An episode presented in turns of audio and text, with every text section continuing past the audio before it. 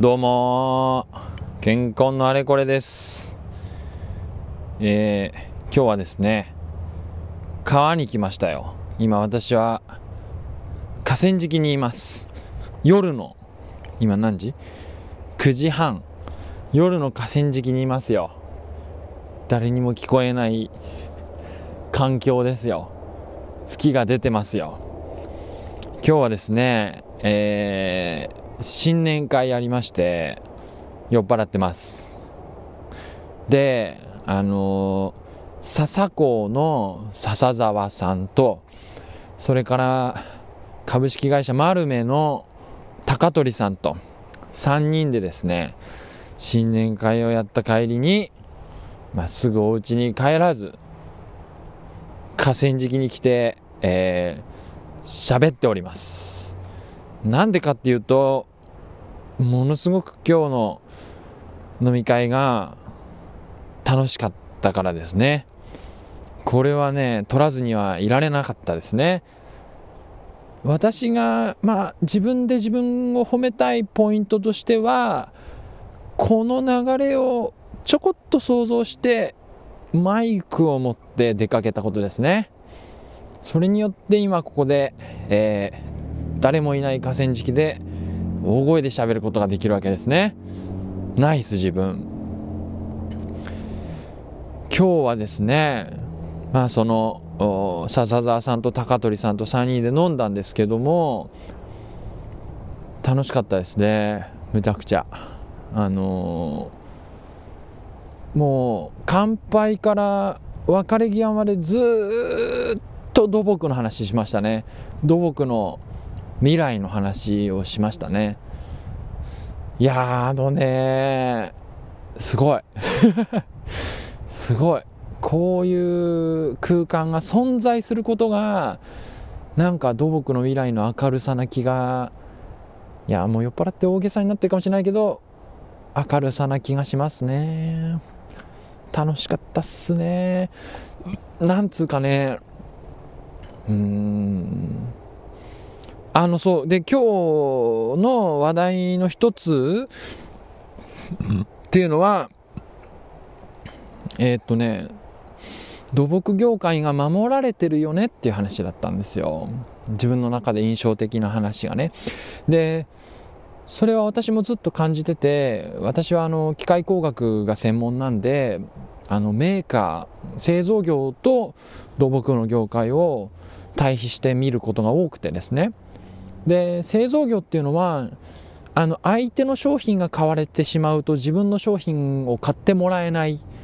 だからあのお客さんを取り合うっていうそういう業界なんですよね。でまあその意味で言ったら健康もあの建設業さんも同じっちゃ同じかもしれないんですけどでもあのなんつうんだろうな。多分ねあの1個のポイントはあの大量生産なんですよ。製造業って大量生産をするので負けた会社を駆逐するってことができるんですよ。相手がえてか売れれば売れる分だけ物を作って欲しがる人にあまねく自分のプロダクトを提供できるんですよ。だからそれに負けた業界を駆逐できるんですよ。で健康少なくとも健康はそこが決定的に違うんですよ。ある健康の会社がなくなったり例えば健康の会社が半分になっちゃったら日本のそのインフラ業界が回んなくなっちゃうぐらい大量生産ができないんですよ。サービス業だから。だから会社の数が減るのはまだいいかもしれないけど技術者が減っちゃうとその分の技術を提供できないんですよ。大量生産できないから。何の話だっけ？えっとね、それで、えっとね、何の話だっけ？えっと、だからこそ、そうそう、だからこそ、高取さんと盛り上がったのは、競争には2つあると。コンペティションの競争とコラボレーションの競争。わかりますか？競争。コンペティションの競争は本当に競う競争ですね。で、コラボレーションの競争というのは、共に作ると書いた競争。で、えーと、今私が言ったように他者を駆逐しきれない。そもそもビジネスモデルとして他社を駆逐しきれない業界構造だからこそあの一緒に何かができる業界だなって思うんですよ。で私はまあ過去の回にも喋りましたけどもあの若手の会健康協会の若手の会やっててそれをすごく感じたんですよ。あのメーカーだったらこんなに他社の人がより集まって日本を何とかしようとか健康業界を何とかしようみたいなあの協力をする流れとか空気って生まれないはずなんですよ。なぜならメーカーは製造業は駆逐ができるから駆逐した方が勝ちなんです。だけど健康協会は少なくあ健康の業界は少なくとも駆逐したら成り立たないんでみんなでよくしましょうっていうそういう世界なんですよ。もしかしたら製造業あじゃね建設業もそうかもしれない。ゼネコンさんとか。ちょっと詳しく分かんないけど。そういうね感じなんですよ。でねだから一緒に良くしていくインセンティブ僕たちにありますよねと。で、丸目さんも笹子さんも、要は高取さんも笹沢さんも、それを目指して、あの、起業をして、あの活躍してるんですよ。だ私はもう1、ただの技術者。で、今日は2人の経営者と、あの新年会やらせていただいたんですけど、あのー、そのね2人のねこう業界を変えてやるっていうテンションにすごく力をもらってあのー、楽しかったですそれでえっとなんていうかあとねもう一個話題になったのはデジタルツインの話ね。ちょっと具体の話で言うと。デジタルツインは何がすごいのかっていう話なんですけどもその土木の世界のもう一個のそのコンペティションのね競う方の競争が起こりにくい背景のもう一つとしてこれ高取さんが言ってたんですけど効果が10年後とか20年後とか50年後に現れると。1個のその土木施設を作った時にそれが素晴らしいかどうかっていうのは時間が経たないと分かんないっていう性格がある。だからこそ競争しにくくなっちゃう。っていう話。だけどデジタルツインはそれを検証できるんですよね。時間をすっ飛ばして。10年後。あデジタルツインはっていうけどそのデジタルツインの定義にもよるし機能にもよるんだけれどもあのコンセプトの一つとしてはあの試しに作るってことがデジタルツインならできるっていうそういうことなんですよね。あのリアル世界のインフラは試しに作る基本できないんでちょやったことないけどこんな橋作ってみましたみたいなやつって結局そこに近くに住んでる人が場合によっちゃ被害を被るっていうかあのー、損害をね被っちゃう可能性もあるし作ってみたけどめっちゃ金かかっちゃいましたみたいになっちゃった場合そこに税金を投じられてしまうわけですからあのー、民間の鉄道事業とかでうちの鉄道はこんな橋チャレンジしましただったらまだいいかもしれないけども公共事業でそれやりにくい。だけどデジタルツインは試してみる検証ができるっていうのがやっぱり未来感あるよねみたいな話を、えー、しました。そんな感じでですね。あの私個人の話なんですけどこの2022年度2000今23年ですけど2年度まだ2022年度ですね。この2022年度はたまたま自分がこう継続的にやってた仕事がこう一区切りするプロジェクトが多いんですよ。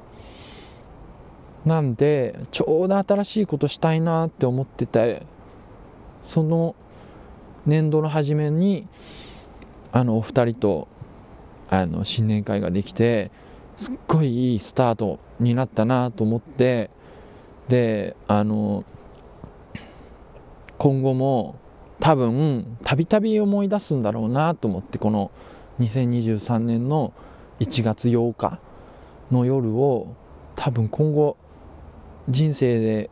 たびたび思い出してああの時あの飲み会しましたねって思いそうだなみたいななんかそういうワクワク感を感じる、あのー、飲み会だったわけでございます。それでまあ言うて私は一企業の一技術者に過ぎないんですよ。で笹澤さんも高取さんも自分の会社を作ってで自分のアイディア自分のなんていうかあの手で足であの生きてる人たちなんですよ。私は会社に所属してるんですよ。それをねまあ思ったんですけどただなんつうかなそれをやってくれてる高取さんとか笹澤さんがいるからこそ自分は会社で頑張ろうって思えるなっていうことを今日すごく感じた日でしたね。多分10年後15年後結構土木業界とか健康業界が変わってるんじゃないかなって思ってで